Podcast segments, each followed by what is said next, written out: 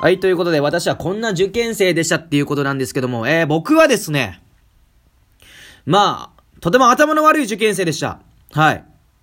で、まあ僕中学受験しかしたことないんですけども、まあそれ以降は、もう本当に勉強嫌いで、いかに中、まあいかに受験せずにというか、はい、勉強せずにまあ、なんとか乗りこなしていけるかなっていうことを考えて、まあ、過ごしましたね。なんでまあ、中高一貫だったんで、そもそもまあ高校受験はしません。で、大学も、まあ、栄養入試で、まあ、僕美大だったんで、絵描ければ入れる大学だったんで、まあ、正直そんな絵描けなくても入れるような大学だったんですけども、まあ、絵描いて、はい、栄養入試で入りました。なんで、ほとんど僕受験勉強は中学しかしません。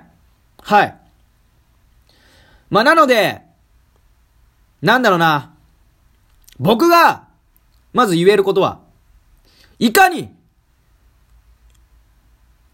まあ、楽するか。ですかね。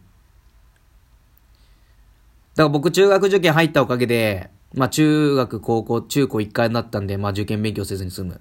で、しかも私立だったんで、進学校だったんで、まあとりあえず本当に大学入試の、とか大学入るためにいろんな斡旋をしてくれるんですよ、高校が。高校側がね、後押ししてくれるんですよ。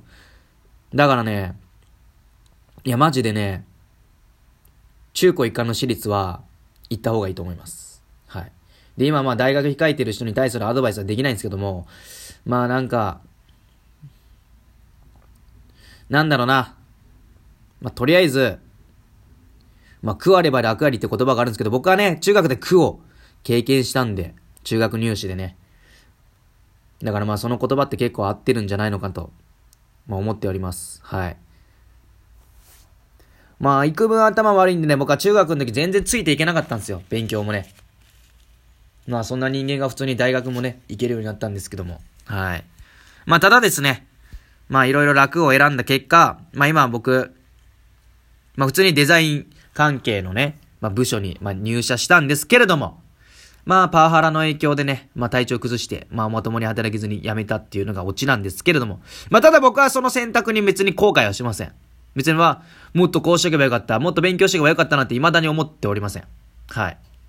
まあなのでね、受験生の皆さん、まあ僕みたいな人間にならずに、頑張ってください。